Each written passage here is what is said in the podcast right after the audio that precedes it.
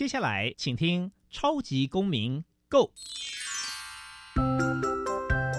民主社会是百花齐放，法治国家则井然有序。用心沟通，相互理解，以理思辨，相互辩论。欢迎收听《超级公民 Go》。各位听众朋友，大家好，欢迎再次收听《超级公民购》。《超级公民购》是由教育部所委托，由国立教育广播电台以及财团法人民间公民与法治教育基金会联合制播。我是节目的主持人苏格格苏明祥。民间公民法治教育基金会是以民主基础系列以及公民行动方案系列两大出版品为中心，期待下一代有能力来积极参与并关心民主社会的运作。此外呢，我们持续关注教育现场的辅导管教议题。目前出版的两本书，第一本是《老师你也可以这样做》，第二本是《老师我有话要说》，针对校园中常见的辅导管教议题，提供法律以及教育的观点给大家参考。此外呢，我们每年固定举办全国公民行动方案竞赛，不定时的举办教师研习工作坊，期待与社会各界合作，推广人权法治教育。接下来进入小小公民庭看厅。小小公民停看厅，在这个单元，我们将会带给大家有趣而且实用的公民法治小知识哦。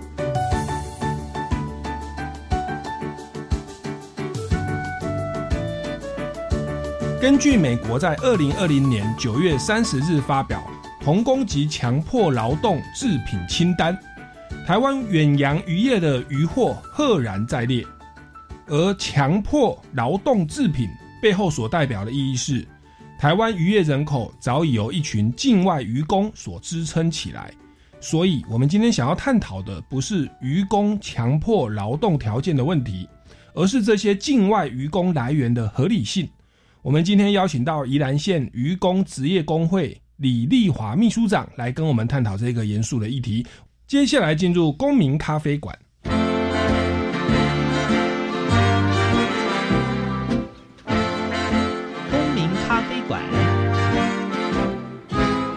倒杯咖啡，跟我们一起在公民咖啡馆分享近期最具代表性的公民时事。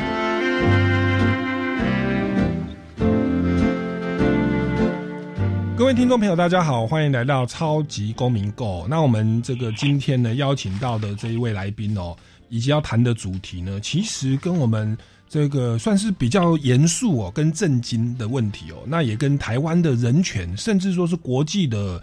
这个人权保障，或者是台湾的国际形象，都有一些关联哦。那这个部分呢，我们今天邀请到的来宾就是宜兰县渔工职业工会的李丽华秘书长，掌声欢迎李秘书长。哎，大家好，大家好，我是李丽华。是，那谢谢李秘书长百忙之中哦接受我们节目的这个访问哦。那我们今天来谈一下有关这个境外的渔工的权益保障哦。那境外的渔工就是，例如说远洋的作业哦，那有很多的渔民哦，那这些渔民有的不是我们本国籍的，有的时候是外国籍的。那像之前各位听众朋友如果有在关心这方面的议题哦，我们曾经有一个案件叫做巨洋案哦，就是巨大的巨海洋的洋。那这个巨洋案新闻大概有一些媒体的报道。那简单的说，就是它是一个好像是一个移工的贩运的，就是转借的一个公司。那它是咋把柬埔寨的渔工，然后好像是转借到台湾的渔船，好像大概是这个样子。那结果呢，好像柬埔寨那边的政府啊，后来好像认定说。我们的这个中介的渔船哦，好像有虐待或者说是剥削哦。这个以美国的这个童工及强迫劳动制品清单上哦，他就把我们台湾的渔产品哦，远洋的渔产品，把它列为是所谓的强迫劳动的这一个制品哦。那这个讲白话文就是说，好像是我们在剥削外国的渔工，然后呢去捕鱼，然后来获取利润。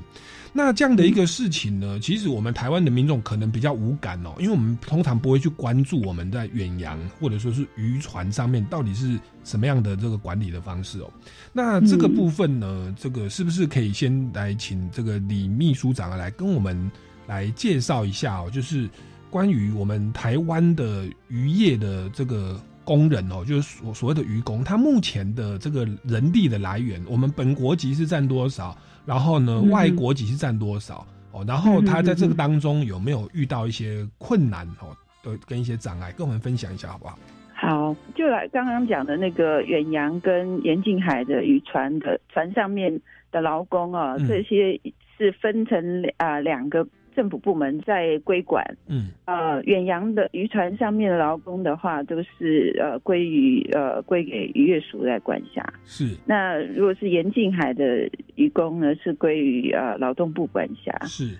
嗯，但是呢，这个这个人数上面啊，这个远洋渔渔工呃远洋渔船上面劳工的人数啊。其实连渔业署自己都说不准哦，对，因为黑数一大堆。是，那还有还有包含就是呃远洋的渔船，还有一种叫做权宜船，嗯哼，权宜之计的权宜。是，那这个呃巨洋这个这个案件呢，它的它的渔船也就是这样子类型的渔船。是，那权宜船就是呃这个我国。我国籍的人啊，人士，然后到别的国家去登记、去注册的这个渔船经营的渔船是。那可是船这个船东呢，就是我们台湾人嘛，是我国国人。是。那这这这是为什么？为什么他们要去呃别的国家登记注册？是。因为呃外国外国的那个呃政府啊，他们的管。管理没有那么的严格，嗯啊，那那个渔获的部分呢，也没有那么的严格的去计算，嗯，那所以他就可以规避一些呃法律责任嘛，嗯，然后如果像这样子在这样子渔船上面工作的劳工呢，也不算在呃就是远洋渔船上面的劳工，是，所以这个黑数一大堆啊，哦，那对，那那在渔渔船上面，现在目前呢，在渔船上面工作的。人数最多的都是外籍的劳工，因为他们是最廉价、最好用，然后最可以欺负的。所以本国人已经很少很少人要去上渔船工作，那顶多一艘船上面大概只有大副、二副是是本国人，嗯，都是比较是管理阶层的。那所以这比较比较低阶的这种渔工都不会是台湾人，是是。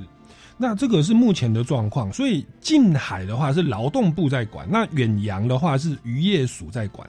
那如这个秘书长所说的，其实远洋的部分，呃，大多数都是国外的渔工哦，因为比较便宜又好用哦，就是价格比较低哦。那那我想请教一下，那像近海的部分，我们。台湾进来的也是外籍渔工居多，哦，是，所以目目前我们本本国籍的基本上都是大副、二副，就是船长、副船长，对对，其他基本上大概百分之八十到九十都是外籍劳工。是是是是，那那在节目的一开始，其实有提到说，就是美国它在二零二零年啊九月三十日就是发表的这个童工及强迫劳动制品清单。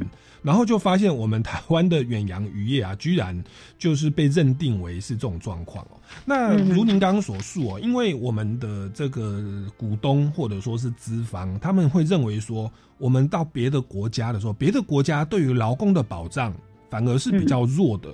对，那那所以像像这个远就巨阳案，它其实就是被柬埔寨的政府就是判刑呢，他只好判了十年有期徒刑哦。那那想请教一下，那像这个部分的话，如果嗯，我我们的政府是不是没有办法去去去管制到这个部分呢？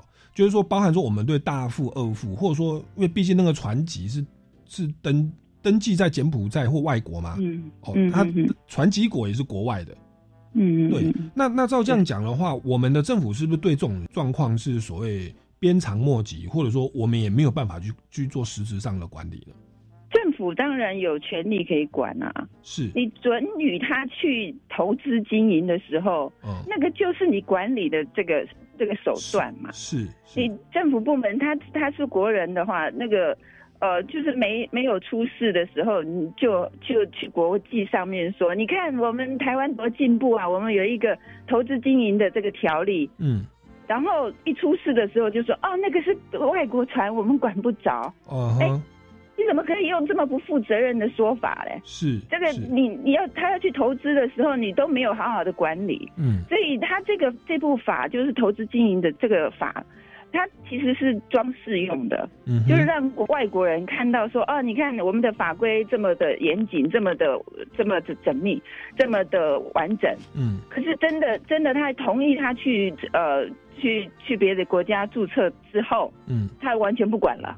是是对，所以这个是推卸责任嘛。是那那如果像巨阳，你刚刚讲提到那个巨阳案，嗯他在在国外被人家判刑了。对他回这些人，这些犯罪者回到国内，这些这个什么中介公司的巨阳的这个中介公司的那几个股东回来以后又，又变呃在白名单上面，又是优良中介公司了。是是这些人真的是糟糕，就是台面上、台面下，他们都他们都自己一手掌握住。是还有政府部门，他也是很很糟糕的，就是把这些中介公司，你知道，在那个呃《远洋渔业条例》里面有一条，就是它二十六条，嗯它另定另定了一个执法叫做境外聘雇呃许可办法。嗯哼这个境外聘聘雇办法里面呢，它就有呃其中就有一条就是规范说，如果你要成立中介公司的话，必须要是渔会或是远洋渔业协会这样子的背景，才有资格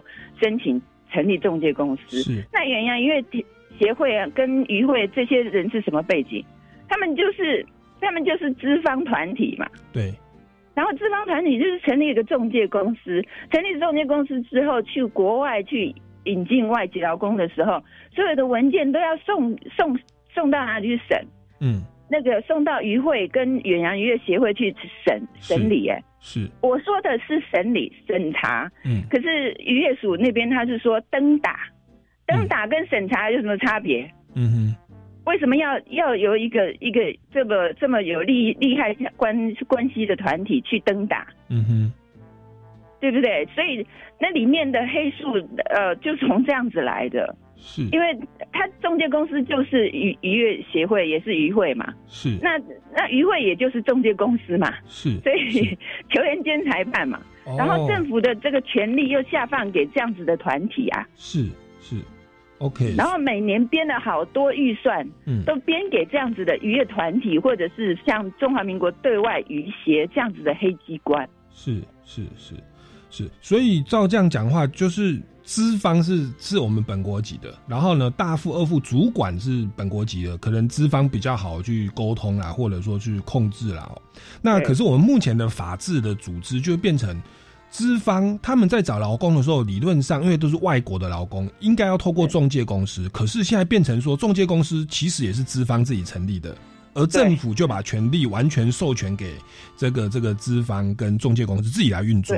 没错，没错就是球员兼裁判嘛。是，那我刚刚提到那个中、中华民国对外渔协，他甚至船上的那个呃呃远洋渔业的那个观察员，嗯是都是这个中华民国对外渔协聘的。是那对外渔协他怎么有这个这个经费去聘呢？就是嗯中央拨款，就是渔业署是。向中央申申请呃编列预算，然后拨款给这个中华民国对外渔协，是。这又是一个球员兼裁判。是。那如果在那个远洋远洋渔业观察员，嗯。观察员他们上船之后，上了那艘船，那个中华民国对外渔协的后面的金主，嗯。所有的都是这些渔船主啊，或者是渔业公司、哎，是，所以你你要去查这个这个观察员这上船去，要去查我的老板。呃，我的我领薪水的老板的船是不是有违法的情况？他怎么查得出来嘛？对对他如果查出来的话，他就有生命危险啊。是是是是，所以我我这样听秘书长这样说，我就大概知道，因为这个组织它基本上是为就是没有利益回避，而且球员兼裁判，对，所以很自然而然就会呃会出现一些比较没有照顾到外国移工的人权的状况，或剥削的状况没。错，那结果损害的是什么？其实是第一个是当然说外国的人权哦，其实也是值得保障，这是普世人权价值。那第二个其实就是台湾的国际形象哦。你看美国在二零二零年九月三十，这是很最近的事情。其实我们台湾最近几年才因为这个所谓的同婚法案、人权法案、平权法案，在这个人权的指数变得非常的高。可是，在这个人口贩运啊，然后在这种外国的移工的部分，却对台湾的国际形象造成很大的伤害哦。甚至之前还有报道说，台湾是那个人蛇集团就是贩入国的最最大的贩入国，我们是取得外国非法劳力的最大的输入国。这个是正常，真的是非常匪夷所思的现象哦。那从台湾你也是一个转运国啊，哦，我们是输入输还入转运输入啊国，也是输出国，又是转运国。呃，这个所谓亚太营运中心变成 这个，这个是蛮讽刺的一个状况哦。是啊，那那我我想请教一下，那以您的观察，因为您算是在这个第一线哦，您在这个、嗯这个宜兰县的渔工职业工会，其实我自己也是宜兰人，我是宜兰三星哦。对，那最近哦 也是这个疫情，好像整个北台湾我们大家都要 都要自保。是对，那那扫到了对，都我们都被扫到。那其实这个疫情的状况还有很多，包含渔工的这种管制啊、健康保险，那可能也都有一些关联。但是我们还是先先拉回人权的的的保障的部分哦。就您的观察哦，您觉得像美国他们这样的把我们这样的认定哦，或者是呃公开的发表这些东西，我们政府到目前为止的回应。大概快一年了，您有没有看到政府在这个、像你刚刚讲的这种组织架构面，有没有在法制上有提出一些草案，或者有这样想要改革的一个方向跟做法？最近渔业署有提出一个做法，就嗯是、呃渔业与人权呐、是，那他想要照顾的，他可能是想要平衡一点那个渔业的发展哈，然后又又可以顾及人权呐、嗯嗯。但是他呃本来就是现在预计是五月十九号要开会嘛，跟我们 NGO 开会，嗯。那提出了一些就是要要做他们的这个要有一些什么作为，要做一些什么行动计划。嗯那提出来的这些做法，我对我来讲，我都觉得是在头痛医脚啊，嗯因为根本没有呃真正的进入问题的核心去解决真真正的实际上存在的问题。是，那比方说，他说就说呃呃要做一些宣导啦，对于这些渔船主们呢、就要做一些宣导。这不是宣导不宣导的问题，这是违法的乱纪的问题。是，你应该拿出拿出魄力，拿出态度来，对，不应该一直在那边做宣导，然后去去还有还有限期改善，他连限期改善都没有，限期改善都不敢做。是，都都一定要去迎合这些渔船主，他们要好好的跟他们沟通，要要听要讲他们可以接受的话，嗯这是不对的。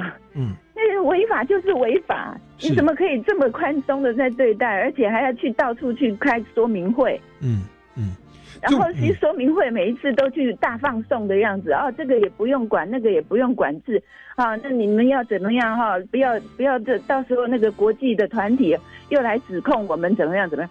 哎，不是不是你自己关起门来就是自己自我感觉良好，是别人来指控的，是都是这些 NGO 乱鬼吼鬼叫的。是，所以你们没有问题，没有问题啊！你们就是呃好好的配合政府就好了。可是不要让落到他们的这个把柄就好了，是不可以这样子嘛？是是是，因为这个宣导，他感觉比较是没有强制性哦。那我我我这样听下来，好像政府好像长期以来好像就没有想要跟，就是想要去干涉这些事情，有点想要让它自由运作了。那那现在好像是有点迫于国际的的压力，OK，然后才做的这些动作，好像是要稍微去去去去交差的这种状态。所以您在第一线，等于说是站在这个渔业人权的一个立场去观察，你会觉得，你你觉得我们可以怎么做呢？例如说像美国，他们他们有发表了，把把我们的这个渔产品认为是强迫劳动制品，它这个有强制力吗？它可以限制说台湾的渔产以后不能倾销到美国，或者是这些国际的组织，它毕竟不是我们官方的，或者是国内的组织，甚至他们也不能够直接影响到我们的的立法委员嘛。对不对？为我们国内没有，他们不能投票嘛，所以变成我们的的民意代表，他在监督政府的时候，好像我感觉好像是不是也比较是站在我们台湾人民的这个所谓的资方或中介方的立场，这好像可以适度的说明，被柬埔寨判了十年，然后在我国哎还是政府的白名单，然后呢不管国外怎么施压，哎政府还是有补助。这样的一种恶性循环的现象该怎么办哦？像以前我们那个盗版哦，美国他们会说什么用特别三零一条款，然后逼得我们的检察官哦、警方开始去查弃著作权，对不对？那像这个渔业的人权的部分，有没有一些？就我我目前看起来好像是您的立场也是觉得愤慨，然后嗯，我们就只能无奈跟愤慨嘛。你觉得有没有一些呃更有效的做法，或你有没有什么样的呼吁？嗯，其实我这个国外这些讯息啊，当然都是我们国内这边放出去的嘛。是因为政政府不作为啊，我们就只好去告洋状嘛。哦，你随便说我们告告洋状也好，不过嗯这个就是事实嘛。你每次人家来采访你的时候，来问你的时候，你都擦脂抹粉的，漂漂亮亮的拿出名单给人家看，那拿出一些指数据给人家看。是。其实人家要看的不只是这些啊，嗯。他如果实情，他人家我们这些 NGO，我们这些呃公民团体，当然也有国外的连接管道啊。嗯，所以呃，当然是政府他如果不正视的话，过去渔业署常常都会遇到一件事情的时候，他常常都经常都会用一个方法，就说这个都是这些民间团体、这些人权团体啊，嗯。去去这个污蔑啦，或者是呃讲坏话啦，是。然后去告洋状啦，哈，嗯。去乱讲话。或者是不实指控啊，嗯。这样子在安抚这个渔业团体或是渔民，是。所以久而久之啊，政府的态度没有很明确的告诉他们说，这个就是我们的态度，你不能违法。是所以我我觉得政府的态度啊，一直都不敢得罪这个资方，嗯哼这是是很很可疑的这个心态。是那如果到到这个节骨眼上面，它绝对会影响到他们的渔货输出嘛。是那像那个有一些这个国外的这种超市啊，它有它有进我们的鱼货啦、罐头啦、这些产品的。嗯那当然，人家就会因为你是在这个清单里面，他你的货就出不进不去美国。是之前有 IUU 的这个问题，就是黄牌那个欧盟的黄牌的问题。对他那个欧洲市场啊，他可能如果是进入到红牌的时候，这个阶段，它它的整个渔获就进不到欧洲，哎，那是几亿的这个损失。是当时候这个渔业团体还在那边信誓旦旦的说：“哎呀，不用来恐吓我啦，这个东西哈影响不了我们的这个产值啊。是”所以这个这个部分，他们是要要让他们知道吃到苦头，他才会知道。是，可是政府部门如果还真的不想真正的面对问题去解决问题，还要这样子擦脂抹粉的话，嗯真的也是这个是没有这个，就是将来还是会面对更更严峻的这种人权问题。是，其实国际之间的权人权保障哦，走到经济制裁哦，这个是蛮可悲的现象。我们一般都是听到，就是人权国家，它是对于那种专制国家有没有？哎，你迫害什么什么族的人权，才会这样进行制裁。哎，我们结果我们像我们的的国家现在变成这个样子，其实真的是呃蛮讽刺的啦哦。嗯那我觉得这个我们不要走到这样的一步。那我觉得先不要讲说我们的外交或怎么样，我觉得对于人的尊重。对于是不要说我们只爱我们的国国籍的人哦，别的国籍的嗯难道就不是人吗？缅甸发生政变，我们不需要去人道支援吗？嗯嗯嗯，我觉得嗯我们的那个爱心跟那个对那个人权的保障的关心不要那么的狭隘，应该把它扩散到整个国际之间哦，或最主要是不是东南亚国家哦？我们先嗯进一段音乐，我们待会再回来节目的现场继续请教一下李秘书长。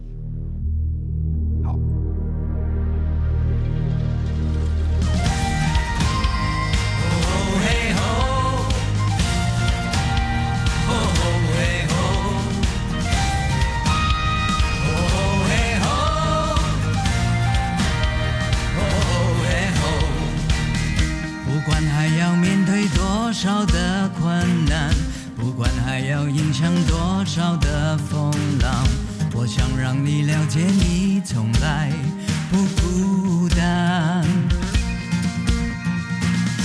不管还有多少恐惧在扩散，不管还有多少不安在弥漫，我祈求你永远不会失去盼望。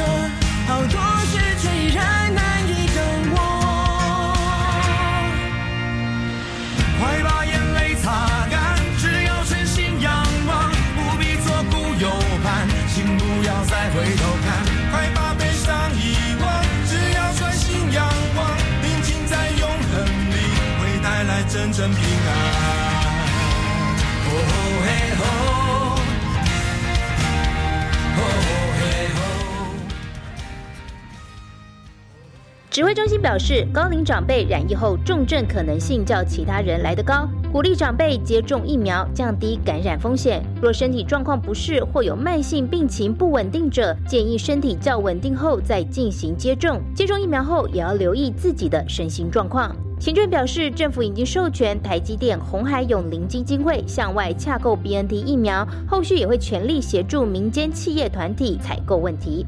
以上内容由行政院提供。大家好，我是创新宅急便节目主持人赵世龙。创新宅急便节目展现青年创新与创业的无穷活力，分享各种产业新知，也带来创业者强而有力的心理素质以及不畏风险的过人勇气。许许多多令人感动的心路历程，都在每周二傍晚五点二十分的创新宅急便节目。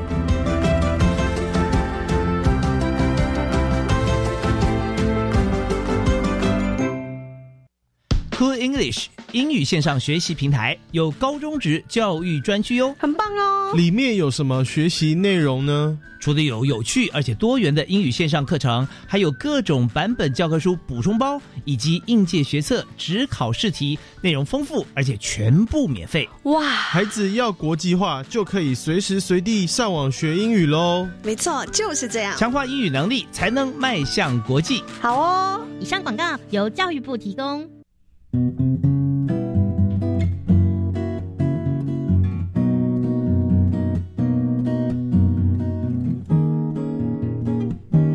我是苏命苏米恩，你现在收听的是教育电台。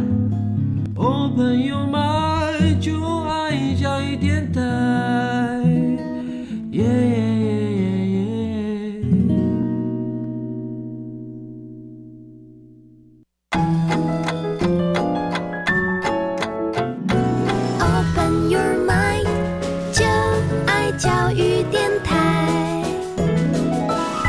听众朋友，大家好，欢迎回来《超级公民购》。那我们今天跟各位谈到的，算是一个国际的劳工的人权保障的议题哦。那这个部分，台湾的人民可能比较没有那么的直接的感受，但是现在呢，透过一些国际的一些声明哦，包含欧洲的这个 IUU 哦，之前有给我们举人权的黄牌，快要不及格了，后来帮我们除名了，就是说变成及格了。但是呢，美国在二零二零年九月三十又认定我们的渔业哈远洋渔业的渔获是属于强迫劳动制品。讲白话就是说，他认定是我们的台湾的渔船哦，去剥削国外的渔工的权益，而获得的这些渔产品来来获取利润。那这样的一个现象，其实对我们的国际形象哦，或者说对于人权保障，都是直接打脸的一种一种呃很很讽刺的一个现象。当然，我们的政府也有听到这些国际的声音，以及我们国内的这个人权团体的一些声音的。我看像我们的宜兰县的渔工职业工会以及各各个地方的这个劳工的团体，会有这样的一个声音。政府也做了一些回应哦，例如说，在我们二零一九年的六月哦，第三十六次的行政院人权保障推动小组有决议哦，要把西。一八八哦，，C 一八八的这个公约规范内容，把它国内法化。那这个部分是不是请教一下李秘书长哦？这个部分对于移工的人权保障，它的实质内涵是什么？那是不是也跟我们先聊一下啊、哦？目前的这个境外的渔工，好像那个国外的这些劳劳工哈，他们在我们的远洋渔船上都普遍是遇到什么样的一个问题？他们的财务啦，或他们的健康或管理上。有没有普遍遇到什么样的问题？那这个法案如果国内法化的话，您认为可以产生什么样的帮助？我想哦，那个每每一个工人哦，在每一个职场上面，他最主要的就是他的工时啊，嗯、然后薪薪资的保障啊，嗯、然后他的这个就是一一些劳动条件的这些保障嘛。是。那呃，你说远洋渔船，它一跑出去就是一两年这样子的时间，都在海上作业，对，没有办法靠岸，这种情况，在海上的那个生活，那就是呃二十有的时候可能捕鱼要捕二十四小时，都没有办法睡觉休息的。嗯、像那个福士群号的那个 s u p r i a n d o 的案子，就是这样子的类型。嗯，他他因为他四十几岁了，不能跟那些十几岁的小伙子相比嘛，嗯。所以他的他在工作的时候，他这个真的是非常操劳操劳的这种工作职场，嗯。所以他他受不了这样子的操劳，所以他就常常会这样好像昏睡这样子，精神不济。嗯。但是呢，那些新的新来的就是年轻小伙子，他们大概还撑得住。嗯所以他们在海上工作作业的时间非常的长，嗯休息时间很短，然后呃那个呃还有被打骂的这种情况也是非常普遍的。嗯哼所以这这样子的劳动环境跟条件下，对他们这个长期在海上作业的这个工人来讲，是真的是非常折磨、非常折腾的这种。呃，很多人都形容这个根本就是地狱嘛。是是，几乎是把他们当成奴隶这样来来来来使用。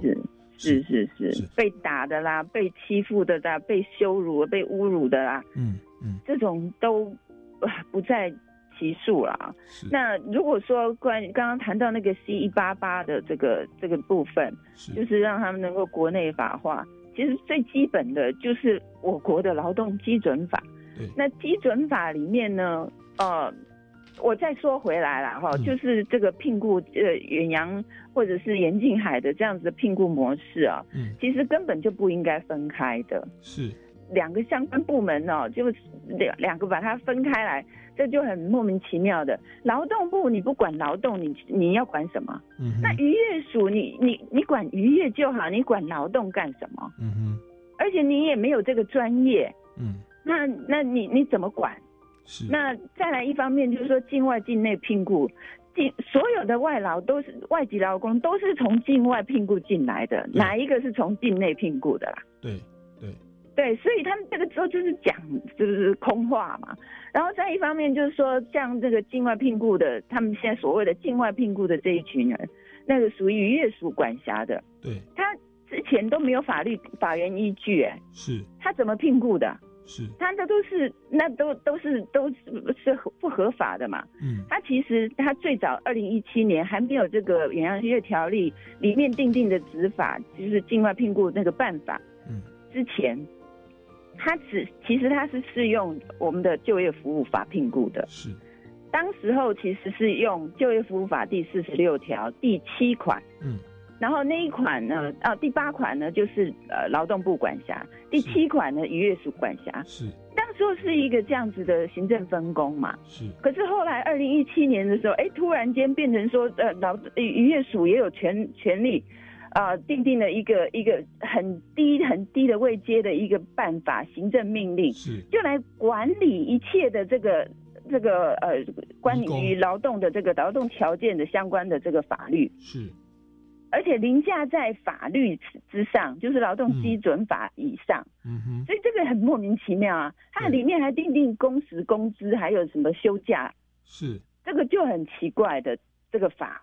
是，那所以当然你的你要对照应对应到这个 C 一八八的时候，嗯、劳劳渔业署就没辙啦，所以一定要回归到劳动法规，一定要势必要回到劳动部来管辖。所以一。C 一八八只是一个基础，所以一定是要适用劳基国内的劳动基准法，然后依照 C 一八八去修订。是是，那像这个移工哦，他们在船上发生的这些事情，他们如果遭遇到这种现象，他们现场没有办法求救嘛？我我们大概知道说在。在船上哦，那个船长的权力好像蛮大的，对不对？那那、啊、那特别，如果他们是没有人权保障的概概念，或者说他的权利都比较偏向资方或者是我国人，那这些外国的义工，嗯、他们遇到这种状况该怎么办呢？对啊，就是我没救啊。那有些人我听过很多悲惨的故事，是他本来前一天还在劝他的这个同事，嗯、告诉他们说、啊、没关系啦，我们忍耐啦，两年到的时候哈，我们就可以回家了，赚了好钱我们就回家了。没想到第二天开始工作的时候，又是被打骂，嗯，然后打骂之后呢，他就想不开，就往船下就跳，海里面就跳了，是，他就他就自杀了。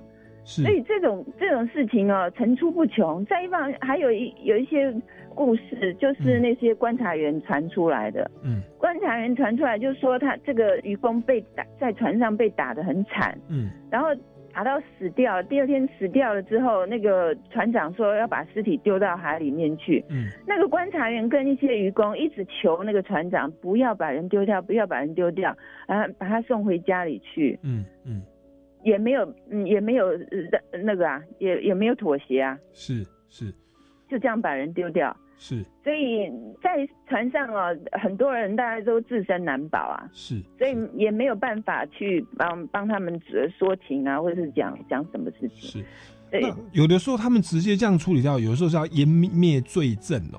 那当然说他也不可能把所有的移工全部都都杀光嘛，那你非常非常，你不能说意外，然后全部的移工都死掉。像柬埔寨的这个案件，是不是就是因为有观察员或者是有人去作证？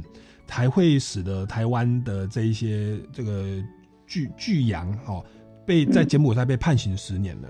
就是像这个观察员，他的他是如何产生的？他是国际组织吗？还是还是？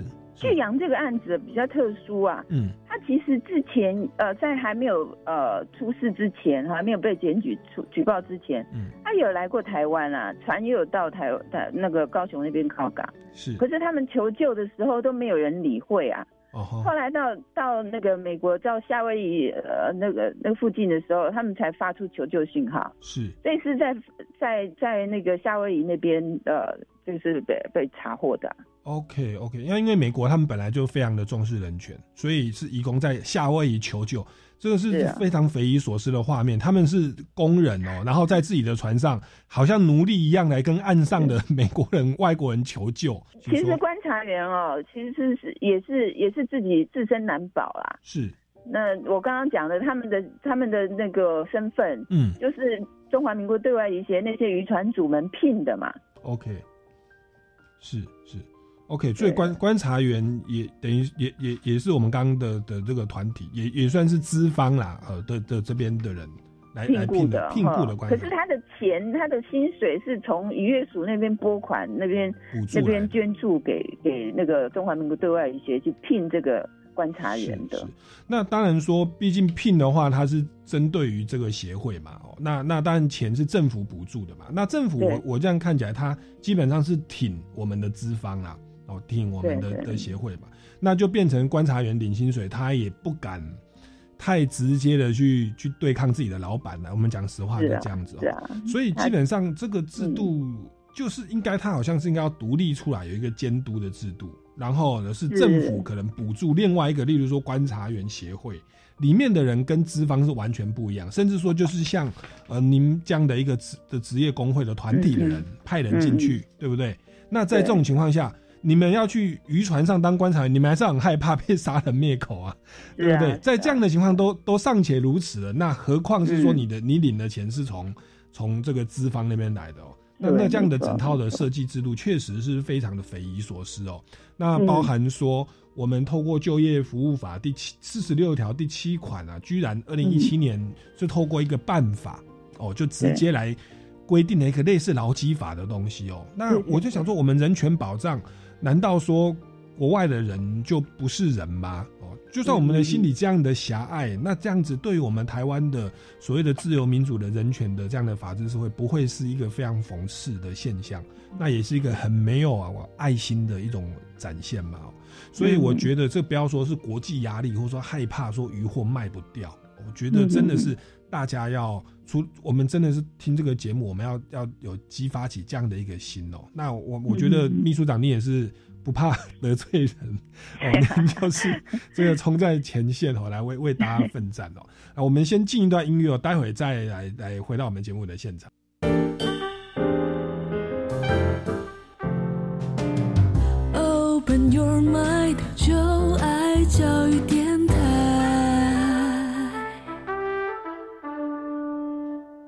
各位听众朋友，大家好，欢迎回来《超级公民购》。那我们今天呢要聊的是这个劳工权益保障的问题，而且算是我们国人比较不常去去关心的。直到我们最近哦，听到美国啊，听到欧盟啊的这个人权团体哦，来跟我们政府施压，也透过一些我们国内的这个渔工职业工会的这个协助哦，一些媒体也开始去关注哦，呼吁我们国人要去重视这个境外渔工的权益哦。那刚刚李丽华秘书长有跟我们分享哦，其实国外的渔工他们处在那个环境近似于奴隶哦，被打、被骂、被逼迫自杀，甚至这种命案，他的尸体都要被丢到大海里面去湮灭罪证哦。然后这些移工该怎么办呢？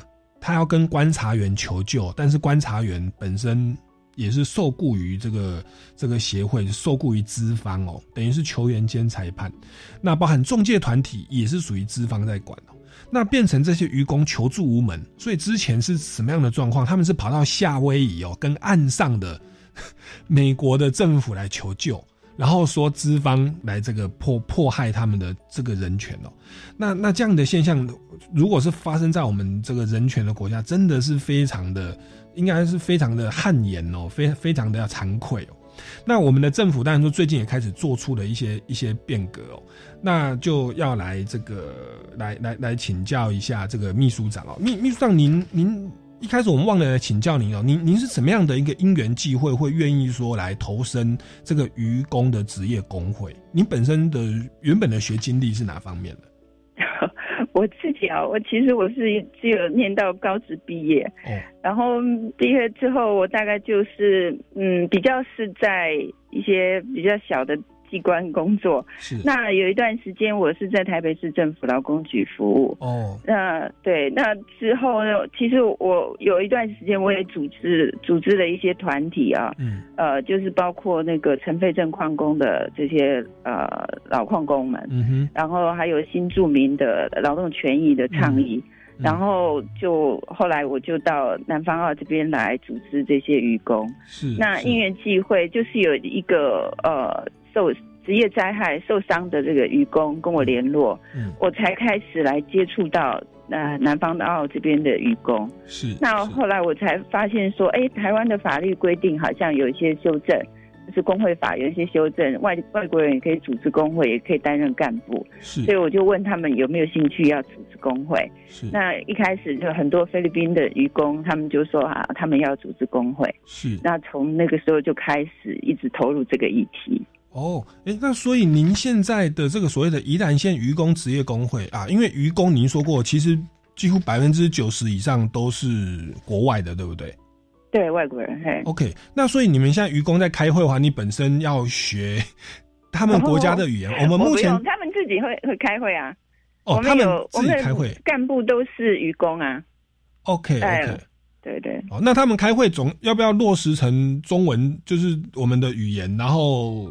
不用啦，工会本来就是自主团体，对他们来讲，这个他们自己运作。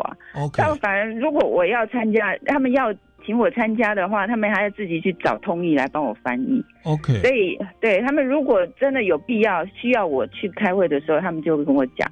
那大部分的时间是他们自己有休假的时间、放假的休息的时间，他们就会聚集在一起开会。这个他们的外籍劳工的工会啊，不太像我们本国籍的那种那种工会的想象。嗯，因为那个本国籍的工会那个开会可能要很正式的啦，然后几过半啊，这个几个人。这些外国人，他们而且他们的工作的情况也不是很那么容易聚集在一起。对，所以他们就自己自己知道什么时间可以开会，什么时候可要开会。是，所以其实呃，像这种工会组织啊，我们国内的这个工会法实在是非常非常退步的一部法。嗯，所以这个应该要大修，因为这个看起来工会啊，现在目前的工会组织都要受制于地方的劳工主管机关。嗯哼，嗯哼，这是为什么？我们在断桥事件之后，那个宜兰县政府。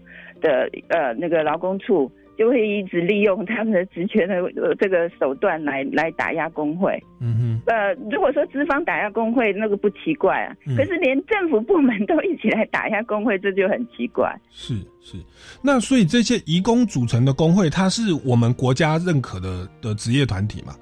对呀，对呀，就是那那那只是依照工会法在地方的已经呃登记立案的。OK OK，那因为他们也要跟我我国政府进行沟通，所以这个时候就就刚好您本身也是在劳劳工集团的哦，所以你这里面的这个这个我我国的代表啊，可以跟我们政府对话的这个职业工会的窗口，大概是这种角色，对不对？是啦，是啦，是是是。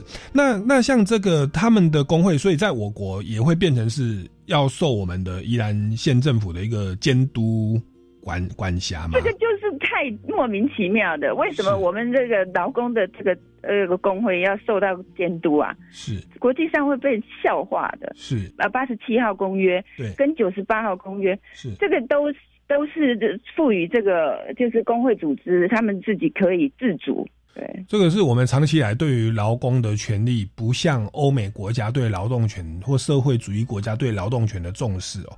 也许在我们国内的是不是可能还稍微好一点，可是在国外的部分，我们的那个、那个、那个心态，我觉得好像还是在我们民主开放之前的那种的方式去思维哦。对，那其实这个部分确实是有需要去抬高我们的职业工会的这个地位，法律上的地位跟独立性哦。那这样才有可能真的去保障劳工的权益。那保障劳工权益，但一方面是我们本国劳工，二方面是国际的劳工，其实也是需要我们来来去关注的。那您长期的这样子的来参与这个劳工哦，您刚刚也说过矿工哦，有新住民哦，到渔工。那以您去比较，因为你你也去跟很多国际团体有做一些连接哦。你有没有去过一些别的国家？你认为他们国家的对于渔工的保障，你可不可以举一个具体的案例？你觉得是可以给我们借鉴或足供我们参考的？对，我在二零一八年的时候，我到了欧洲去一趟，嗯，英国的那边的团体也是民间团体，安排我到苏格兰的一个一个渔港去参观。是他们那个渔港哦，跟那像 Tesco 啊，像这个什么超级市场啊，或者是这些呃这个呃有一些销售链这样子的团体啊，他们都有呃很很多的合作，像他们当地的渔会。的理事长，嗯，他们他就是必须要带头去保障这些劳工的的权益的人。嗯那如果没有的话，这个这这样子一个公民团体就会给进入给他们一些监督，跟像这个要买他们渔货的这些买家啊，嗯他们就会看你怎么对待这些劳工。是，哎，如果你对待劳工不好的话，他就他就点名你这艘船的这个渔货，我不会跟你买。哦，是。对，那在在苏格兰那边，其实他们有一个法规法令，就是说这些外国外国外籍船呃渔工哦，他们不能上岸。嗯，但是所有的人，连执法人员都都觉得这个是很很没有人权的法律，是他们必须要把它修正掉。对，所以呢，呃。这些劳工，他们如果上岸的话，其实连甚至连执法人员都睁一只眼闭一只眼，让他们上岸。嗯哼。而且在岸在那个渔港边附近呢，有一个好像是团体民间团体设置的一个呃住宿的空间跟休闲娱乐的空间。嗯。然后那个空间呢，就是提供给这些呃渔工外籍渔工休息的时候，他们想要来这边住宿，他们就可以进去里面住宿，是免费的。嗯。他只要上去登记，在那个房间门口登记，说我要几号到几号，我要住这里，嗯，他就可以进去住。然后里面有很多设备设施，都都是很完备的。嗯哼。那嗯，所以你看，反观我们自己国内的这些劳工，嗯，那境内聘雇的这些劳工是不没有办法上岸去居住。那上了岸要去哪里住啊？嗯。那你要去住哪里，还是要自己付钱去去租房子？嗯，那哪有这个钱呐、啊？对，薪水都不够，我寄回家了。是，所以这个这个生活照顾上面真的是差人家一大截。是，那国内的这个像南方澳那边哦，这个呃哦，还有另外一件事情，就在苏格兰我那边看到的，就是他们身上这些船渔工哦，甚至没有在船上工作的时候，在岸上工作作业的时候，也必须要穿上那个呃，就是救生衣。嗯。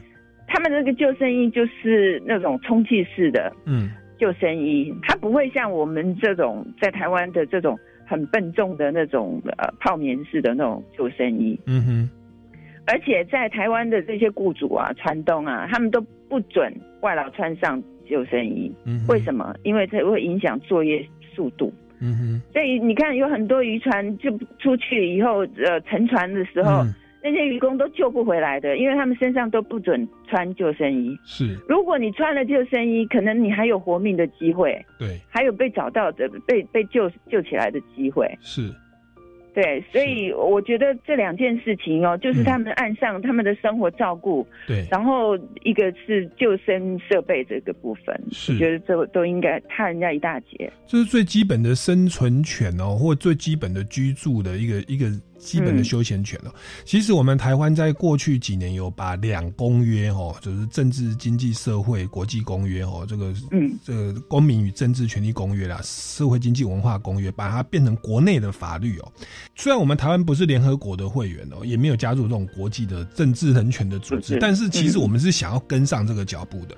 那嗯那刚刚您说到苏格兰的这种状况，其实它好像也是有赖各国之间的一个公约去运作。那刚刚有提到我们的政府有想要把那个 C 幺八八哦的这个公约国内法化。通过这个公约的运作，是不是也就包含了最基本的生存权啊？你刚刚说是它的内容有点像是劳基法的保障，那当然就是变成要顾及劳工的生存权、适度的休息的机会，对不对？工作的时数嘛的这些的保障。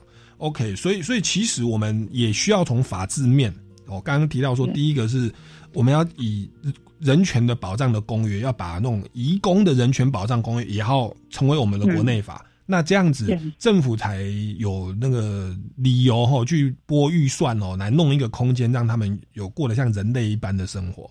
那第二个就是组织监督架构面，对不对？嗯哦，这个资方哦监督方面要能够分立哦，那不不能都是偏向一方。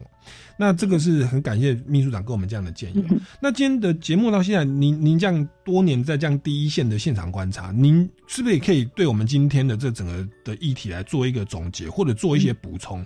您就觉得我们还可以有哪些方向要去努力，或者是我们的民众或我们一般的国民可以怎么样的来支持你们，支持这个运动？嗯，我在想说，因为我们刚刚谈的蛮多是境外评估的，或是远洋渔船上面的劳工，是。可是境内的劳工虽然他适用劳基法，可是事实上他们的呃劳动条件也没有那么好，而且就是因为法律没有落实的关系，嗯，所以我们希望的大大概就是不管是境内聘雇聘雇或是境外聘雇。都应该要向上提升，而不是向下沉沦。嗯那把这些不公不义的事情呢摊在台面上面，那政府部门呢要拿出魄力，还有要拿出决心来做一些改变。嗯那也要强化劳工的这个权利，就是有有力量的力啊，他们组织的权利不要受制于政府部门的控制，是还给他们一个比较有尊严的劳动环境。是是，那今天非常感谢宜兰县渔工职业工会的李丽华秘书长哦，来到我们节目的现场，跟我们分享这么多第一线的这个境外移工的问题哦。那我发现他也是这个爱心是不分国籍、不分人种，对不对？然后。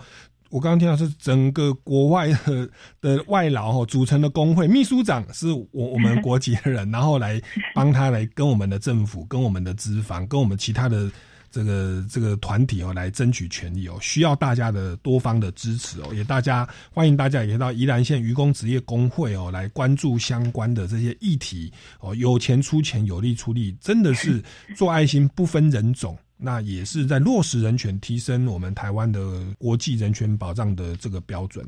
那各位听众朋友，如果对本节目有任何的问题呢，也欢迎到超级公民购脸书粉丝专业来留言哦，也可以到这个民间公民与法治教育基金会的脸书粉专或官方网页追踪相关的活动。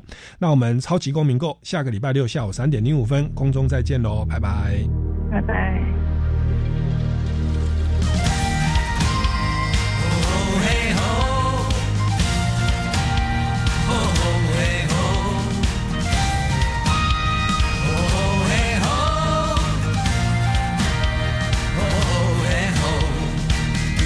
不管还要面对多少的困难，不管还要迎向多少的风浪，我想让你了解，你从来不孤单。不管还有多少恐惧在扩散，不管还有多少不安在弥漫，我祈求你永远不会失去盼望。